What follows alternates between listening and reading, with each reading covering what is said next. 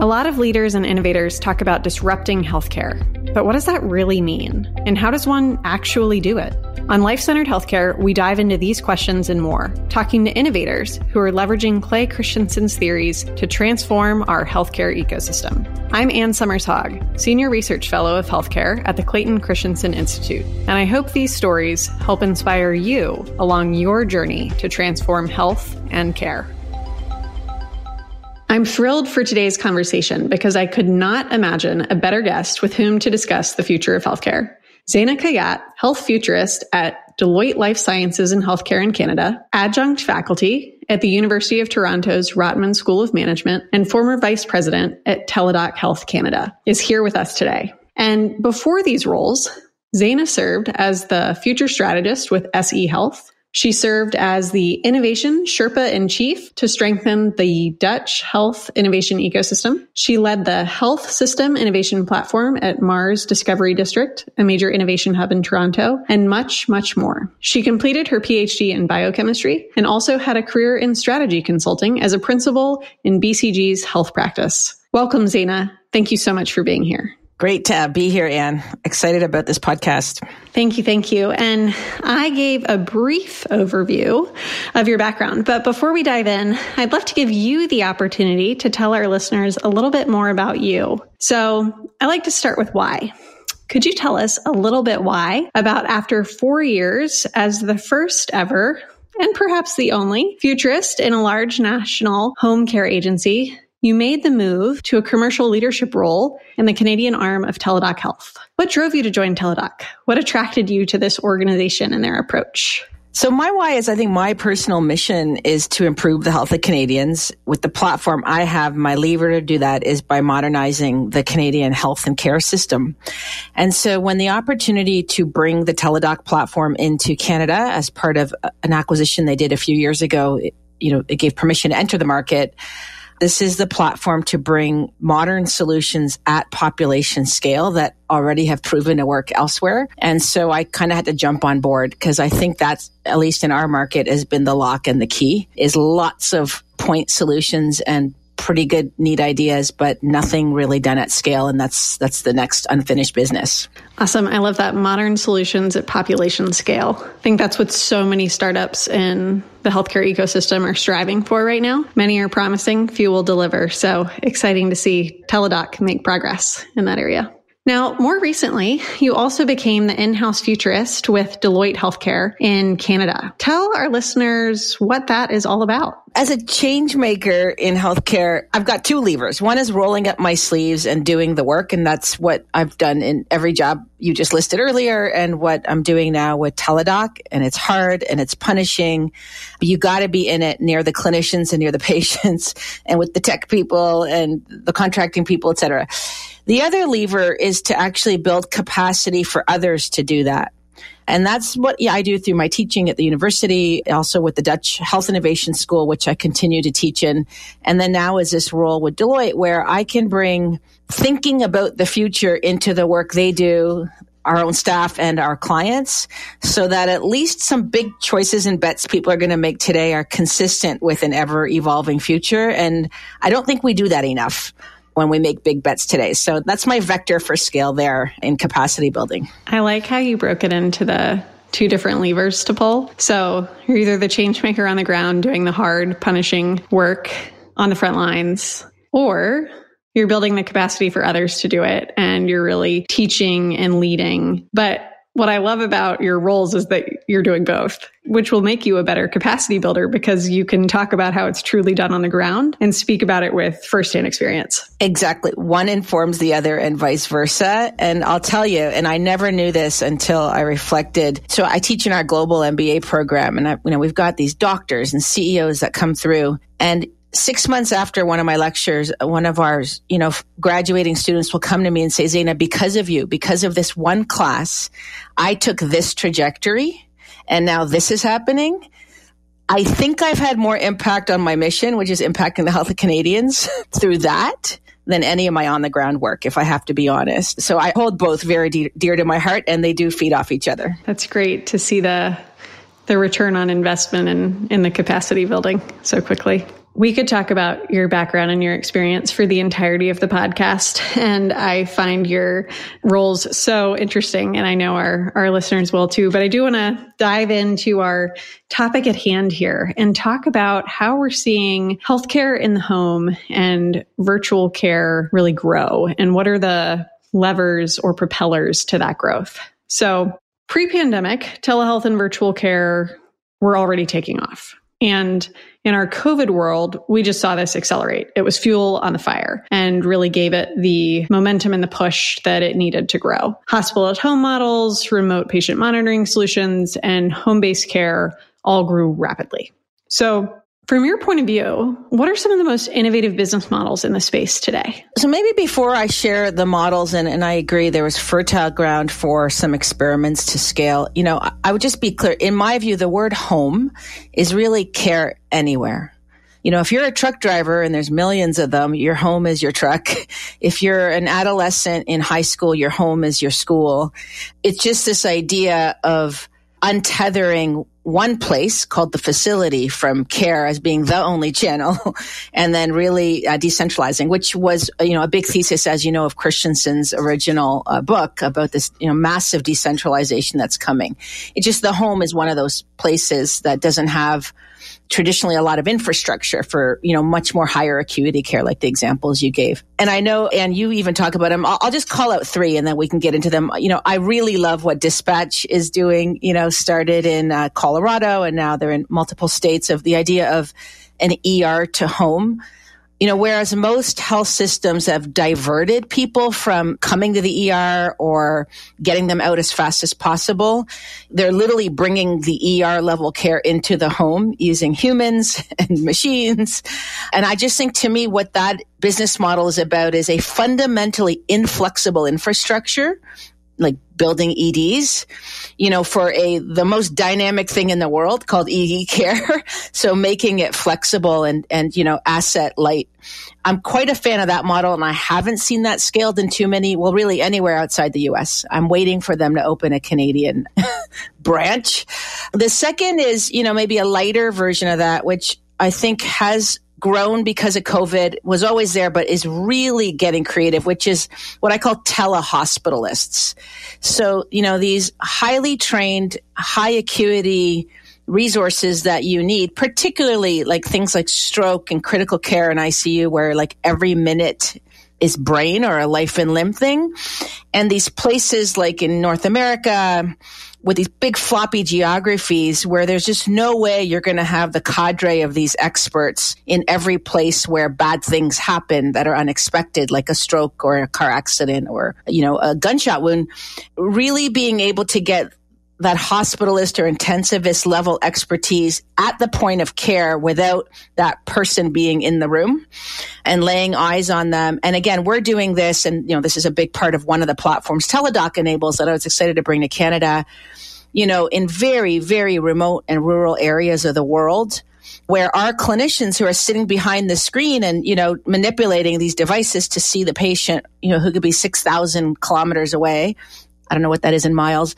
I don't even remember that I'm behind a video. They don't like to them, they're in it and the, the, outcomes are huge. So that's another one I think of just spreading capacity for hospitals, specialists, intensivists. And that includes for specialty referrals. We're doing this in the NHS in England for over 34 million patients.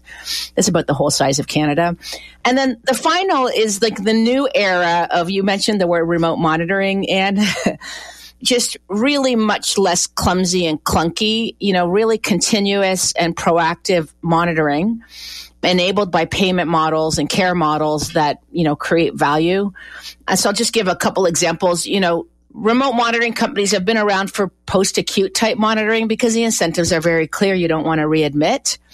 And there's a lot of risk in the first, you know, few days after a surgery or discharge. But with Teladoc, for example, with the chronic condition platform from the, the Livongo acquisition, that platform's been working really well to decentralize care of chronic conditions, diabetes, hypertension, etc.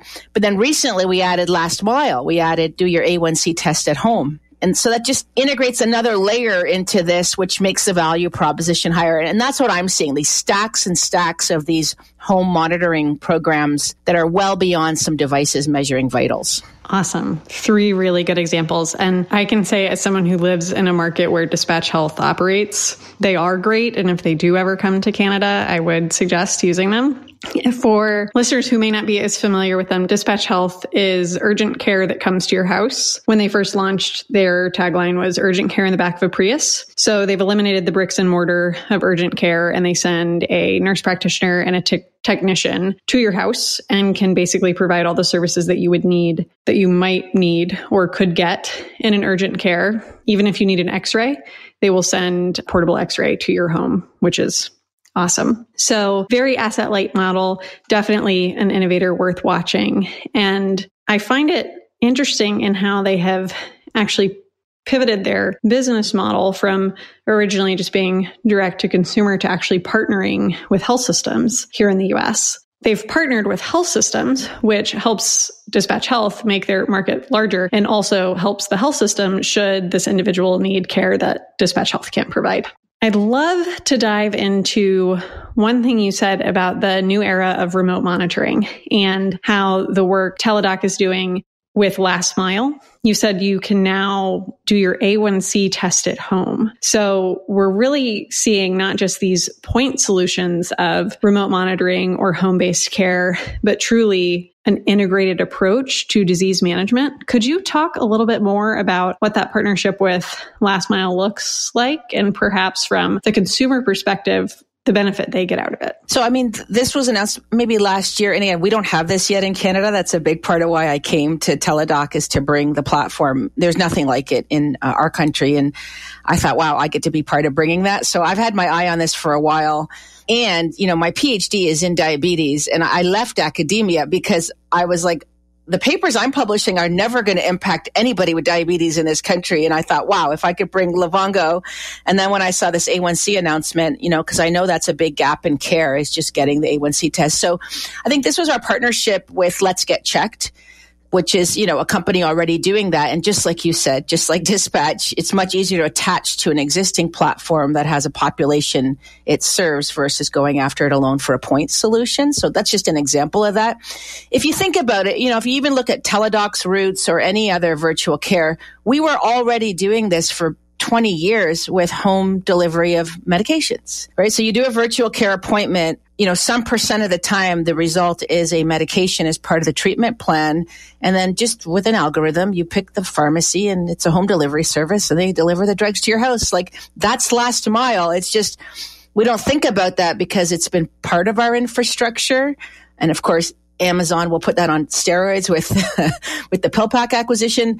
So this is just, you know, another version of that where diagnostic testing again thanks to COVID is now coming to the home, whether that's cassette type point of care testing where you know you put the specimen on some device and you you get your result immediately or even phlebotomy at home, urine sampling at home, where at least you're not going to the collection center.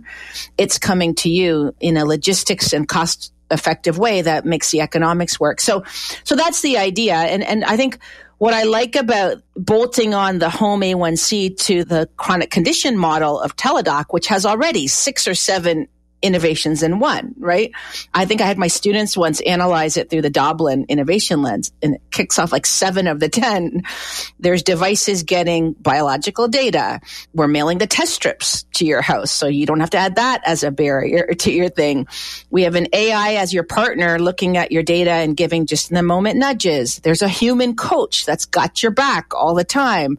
Like there's so many pieces. And then, but one gap in care is A1C testing. And now we've taken that barrier away right? And the meds already were there, and the link to primary care is already built into the program uh, through the merger, obviously with Teladoc. So, so that's all. It just takes the next one, and I'll tell you, what will be next is the two other big gaps in care with people with diabetes is getting their eyes checked and checking their feet. And if we can close those gaps in care, then we're going to really have an even more holistic solution. So we'll see what comes next with that. Very exciting. And I say that as not an incumbent healthcare operator. So, what do you think makes any of these models that you mentioned innovators worth watching? What makes them potentially disruptive to the incumbents out there? So, I'd say a few things.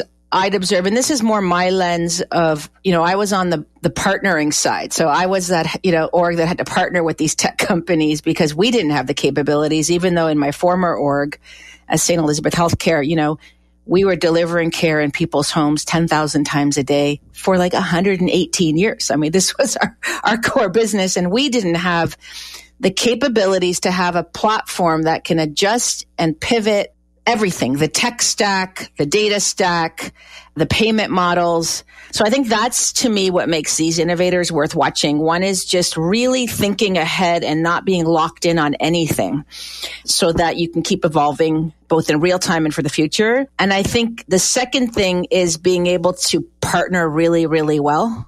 It's an art and a little bit of science and not many on both sides the innovators or like the health system partners are very good at this and finding out the gives and the takes and the scalable models. So I think that's what I see that works really well. And then finally, because you're going into people's homes, it's the Wild West. I mean, healthcare has been in such an institutional and clinic based model where we can control all the conditions, the light, the temperature, the hours of operation, who's there, where they go. We have a security guard that'll kick you out if you don't behave.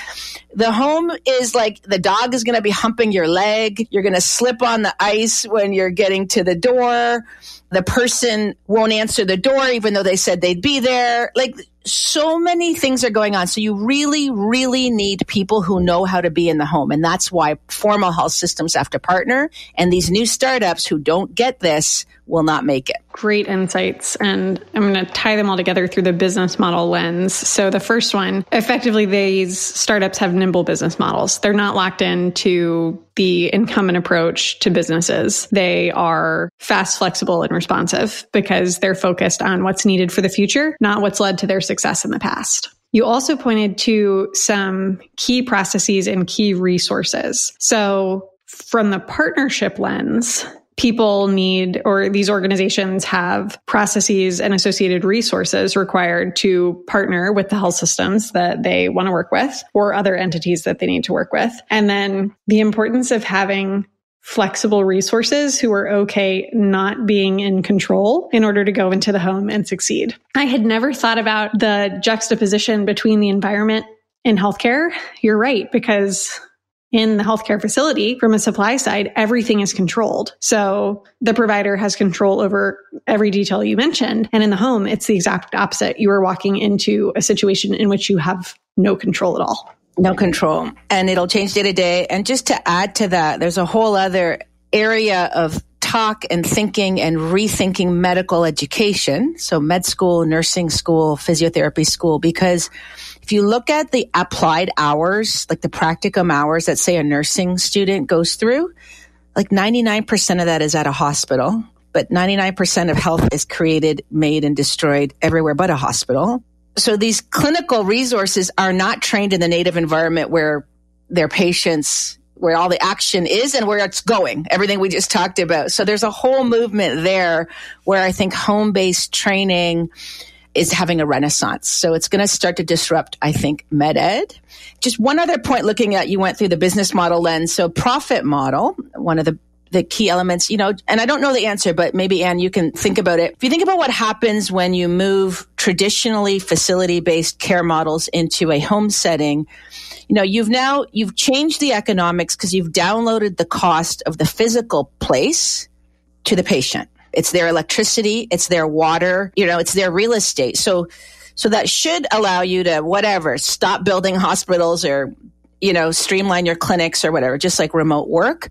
However, that cost can be a big cost. Like if you're going to start to do dialysis at home at the rate that it can be done, which is about 40% of all dialysis theoretically can be done at home, there's a big cost to be borne of that, of supplies being stored and blah, blah, blah. On the other hand, you're adding a cost that used to be on the patient, which is travel. They came to you. they parked. Now you've got to pay for getting these people to these places. And in a big floppy geography, that's a very big cost. I mean, I personally have a relative who works in home care. When gas prices got really bad recently, she was net negative income from a day of work, just from filling up her car twice in a day. So that aspect of the fleet, if you will, becomes a very big part of your cost model, not just the labor going into the home and their hours of work. And I don't think these companies that are in last mile understand those economics very well, particularly given the kind of geographies we're talking about. That's an excellent point when you think about the scaling perspective. It might work really well in a small pilot where your geography is really tight and your the number of people that you're serving is really small. But as you seek to scale it, how does the profit model continue to work or not. I think the biggest thing I thought of when you mentioned profit model was the reimbursement side. So in the US, a big reason why home based care did not catch on before the pandemic in the way that it did during the pandemic is it wasn't reimbursed. It wasn't paid for. Now, during the pandemic, there were waivers that changed that, which made the business model economics work. But you're right, the profit model component is going to be key for many of these potential disruptors and new entrants who are seeking to capture share in the market to figure out. Because if they can't do that sustainably, they won't be around long. Yeah, I think there's lots of pools though of financing. Just like you said, it's in the interest of big payers like a Medicare to pay for more things to be in the you know in the envelope if you will and that's certainly happened and that's driving a market. I think the other two drivers though of a market is everyday people will pay out of pocket for this it might be not be the 85 year old person, but it'll be their son or daughter, you know, because there's a cost to them if their, you know, loved one isn't uh, aging well at home. So that market's exploding because a baby boomer was born every 10 seconds and it's still on its way up. So that's, there's a whole world of that economy.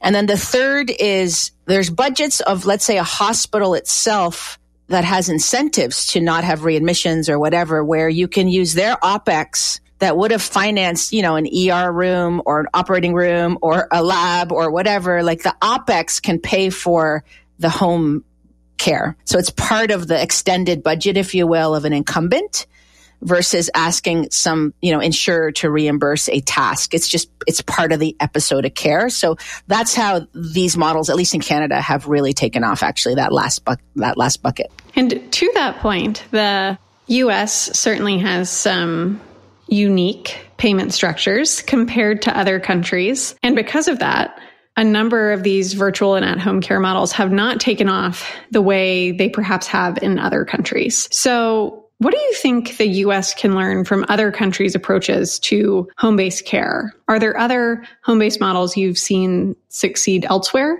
that you think we should really look to? It's one thing is interesting. This is definition. So there's home care, and I think in the US, the, the words are home health is different from home care. If I remember from a definition, one involves nurses, one involves, you know, home health aides or something like that. Whereas in, in most places in the world, home care is any combination of, you know, a licensed professional like a nurse, an RN or an RPN, physiotherapist, or somebody that's helping with activities of daily living, like the equivalent of what you'd call a home health aide. It's any combination of those. Rehab, occupational therapy is home health care. So that is a difference, I'd say, because you're not siloing the kind of human help you need.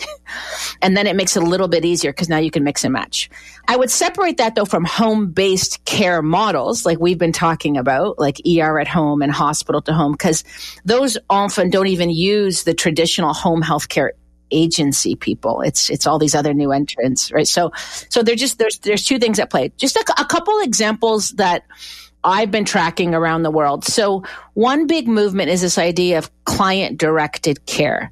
So instead of some third party agency or assessor or insurance, you know, adjudicator saying, okay, you qualify for this many days of a nurse coming over or a home health aide or whatever, and here's the price and here's the minutes and to this shift to, you know, based on your level of need and support you have at home, here's your budget and you go and buy whatever you need. And if, if what you need is a person to cut your lawn, it's in scope. you know, uh, Medicare did that a little bit, but this is really client directed care or it's called patient budgets. So uh, a couple jurisdictions in Canada have now done this. The probably the most advanced is Nova Scotia. Australia was really one of the first, and Germany years ago to have these kind of patient budgets and they get the money, they get the envelope, they go find what they need. Now you have no intermediaries and you have a big incentive for you know the people who de- de- deliver the services to actually do well so what are their results what becomes of this are health outcomes better or costs lower what? it's a great question so i don't know that there's been great analysis but i'd say the biggest benefit has been two things. I'd say one is definitely better client experience or patient experience because they're directing, they're in charge. The worst thing when you're getting home health care is to be stuck with whoever and they don't match you. Like it's not a fit, whatever language or I don't know what. And then you're kind of stuck with them because you'd rather have that than no care. So when you can decide and direct who, when, and what, it's just much better patient choice. So I think that's indisputable. And then, of course, formal health systems like it because they're now absolved from all the bureaucracy and organization of managing and micromanaging these resources, which is very, very, it's another layer of management that uh, adds cost and they're so far away from the patient. They're making decisions about these people's lives. They never see them, you know?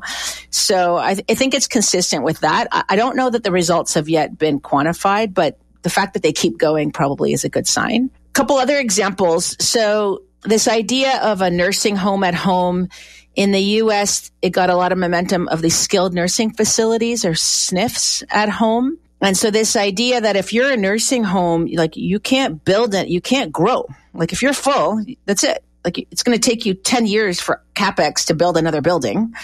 So how do you scale and grow? So, so either the, the nursing home themselves building the model or others doing it and then competing, if you will, with a nursing home. But the data shows 20 to 25% of people in a nursing home could manage at home with appropriate supports. That's a pretty huge market. And at least in Canada, 16% of people using a hospital bed right now do not belong in a hospital, but there's nowhere for them to go because we don't have a care model that fits. And so there's just these new models of what I call nursing home at home. And uh, in my former job, you know, we were rolling these out and literally bringing people home from hospital who didn't need to be at hospital with a new model. And we were what we call reactivating them, which is getting them kind of back to their pre-hospital baseline in like 35 days. These are extremely high. These people would have been sitting in the hospital for six months or whatever until they died. So high, high ROI business models that again don't have a scalerator yet. They're point solutions, but they work. A couple of other uh, ones I'll just call out just to throw the whole buffet out. I don't know if you've heard of NORCs, N O R C, NORCs, naturally occurring retirement centers.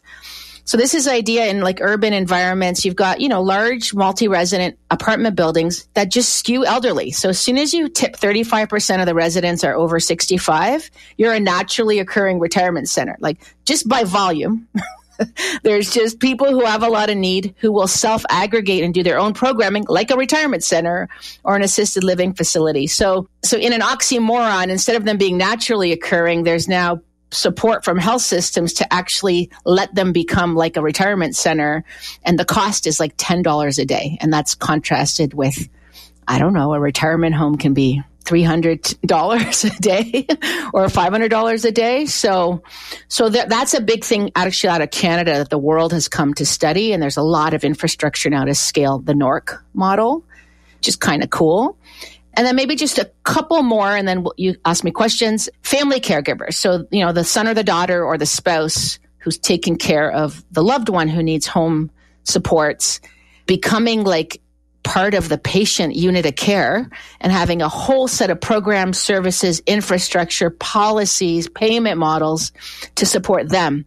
Because as soon as they go down, everything goes down. And so why don't you intervene then? There's a huge movement and, you know, places like Sweden pay an allowance for a family caregiver. A lot more employers are now creating a benefit for family caregivers et cetera, et cetera. So that's a whole market that's exploding and solutions are coming up. So anyway, those are just some examples. Thank you for sharing those. And just when I thought I'd heard all of the healthcare acronyms, now I have a new one, NORCS. So just one quick follow up question on that one. In these retirement centers, are health systems placing nurses and providers with in the centers? How, where's the healthcare tie in? Yeah. So what they've done, and that's been, you know, studied and evaluated as what's the best model to make a naturally occurring retirement center not naturally occurring is to actually place a coordinator in the building that is the liaison both of internally volunteer based programming and activities. There's always a room or a space for these so that you could have like a, you know, a meds clinic, a diabetes clinic, a cardiac, whatever. So there's space, there's a coordinator, and then they're the liaison out. So if it turns out that in this building, you know, 35 people need some nursing care in the home or they need some phlebotomy to get, you know, lab work, then they can coordinate, and have one provider come in and do the whole building versus the old way, which is literally a revolving door. Like sometimes we looked at some of these buildings, 35 different providers coming in and out of the building every day. So really streamlines and then you get a longitudinal relationship, of course, as well between those providers and the residents of the building. So that's a huge cost savings for Canada because they're sending one provider instead of 35. Yeah, and you have continuity of care because the turnover of these providers is very high. so I'm saying I think they quantified about 10 bucks a day for this program. And a typical like if you were just getting traditional home care that got assessed by some, you know, remote person and nobody really follows the data, it could be anywhere from 30 to 150 dollars a day and then you know a hospital stays like 1500 to 3000 a day so you could see the economics multiply pretty quickly Yes, very quickly indeed. So, Zayna is very clear from this conversation. You're a visionary. So, let's look to the future. Pretend we're having a similar conversation again, but it's three years from now. So it's 2026. Which innovative business models will be thriving and which ones will be struggling? So let me just unpack that in some of the different vectors of at home that are happening. So I think any of the more traditional medical care at home, emergent care, as we talked about, primary care at home, physio, rehab, palliative, you know, post acute care. I think those will just be business as usual business models. I think lengths of stay in acute facilities will be almost nothing. There'll be a few hours and this will just be how it's done. And I think that it'll be that good that it'll be on an outcomes based model. So some kind of a, you know, if you think of Christensen, you know, VAP, value add process type model, just because we'll have the numbers. I think the coordination and the communication to enable at home models. So omni channel, everyone on the same page, sharing the data. I don't have as much confidence that's going to be where it needs to be because of all the fragmentation. And I certainly don't know how next modalities, like right now, we can barely deal with app, phone, text, and video, but voice and VR and, you know, teleholoportation, like these things are coming on and, and I don't think we'll be there. So I still think it's going to be a fragmented experience and it's going to be patchwork of interoperability. That's my guess from what I'm seeing today. I think diagnostics at home is going to explode. So all this last mile is going to be so much better than what it even is today. You know, we, we basically take blood and urine from people. I think those are going to be very old ways to get information about one's biology. Uh, but what I am not sure about is will it still be a bunch of discrete tests like sleep apnea, eyes, you know, fertility, all these, you know, each with a different company? Well, that's not going to work. So I don't know what will be combined and not, but I think a lot of that will happen at home. I think it's going to be a big change of life for all your labs providers and central kind of diagnostics.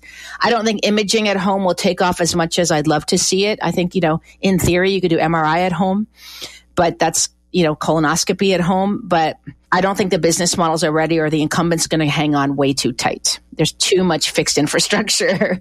so I wish I saw that, but I don't think so. And then finally, procedures at home like chemotherapy, dialysis, IV infusions. I think those will just kind of follow along with labs and imaging and uh, diagnostics. I, I just think we really don't need to be bringing people to buildings for this stuff anymore. And I think those business models will f- fall out. Last thing is, you know, the headlines for years were the end of hospitals, the dehospitalization of healthcare, you know, hospital is like another word, right? I don't know. I mean, from everywhere I see, other than one country, maybe two, Denmark and Netherlands, maybe the UK a little bit, the number one policy agenda is build more hospitals. So that's what I'm struggling with is how can this whole movement be happening yet, you know, these long-term capital bets are still all about building more. So so I'm not sure if hospitals will be shut down in most markets, although a few countries that is the policy agenda. I love the the vision of what's to come, especially around at home diagnostics exploding and your comment that it can't continue to be a bunch of discrete tests. There will have to be combination and just the resulting business model change that that will mean for lab services. We'll see more procedures at home and we likely will not see the end of hospitals. Awesome. Zayna, thank you so much. My last question for you is do you have any parting thoughts that you'd like to leave with the audience about the future of home based and virtual care? So, maybe just a couple things. Andreessen Horowitz's thesis for this year is healthcare is leaving the building. I thought that was interesting. You know, your VCs and your PE funds are saying, you know, it's a land grab for the home. So there is a lot of center of gravity moving here. And I, so I'll just leave with two points. One is, you know, again, to me, it's about care anywhere. It's not necessarily the home you know, home is a feeling, you know, feeling comfortable, feeling safe, and you don't feel that usually in facilities. So it's that's what I would be thinking about is care anywhere. And then finally, as I mentioned, you know, all these new entrants that are coming in, whether they're, you know, a big grocer or, or an Instacart or a new startup, you know, if they get logistics, that's what's going to make or break it at scale. And they can either disrupt, but as you've mentioned, they can also partner because the incumbents really, really need these capabilities and they do not have them in house. So double opportunity. Fabulous. I love your concept of the care anywhere. It's not just the home, but it's really care anywhere. And that gets back to really meeting people where they are in the flow of their lives because the hospital is, I would venture to say, never in the flow of anyone's life. So I'm excited for this future that you've painted for us, Zayna. And thank you so much for coming to speak with me today and for sharing all of your insights with our listeners. My pleasure. I think you're going to be very busy, Ann and team, uh, evaluating these business models when they start to pop. thank you. You are certainly right about that. Well, thank you so much, Zayna. And thank you, listeners, for tuning in to hear Zayna share her insights of the future of healthcare. Until next time. Thank you for listening to Life Centered Healthcare. If you like what you heard, please leave a review on Apple, Spotify, or wherever you're listening. And for more of the latest in healthcare, check out our website, christenseninstitute.org. You can sign up for our newsletter and read our latest industry insights. Until next time, have a wonderful day, everyone.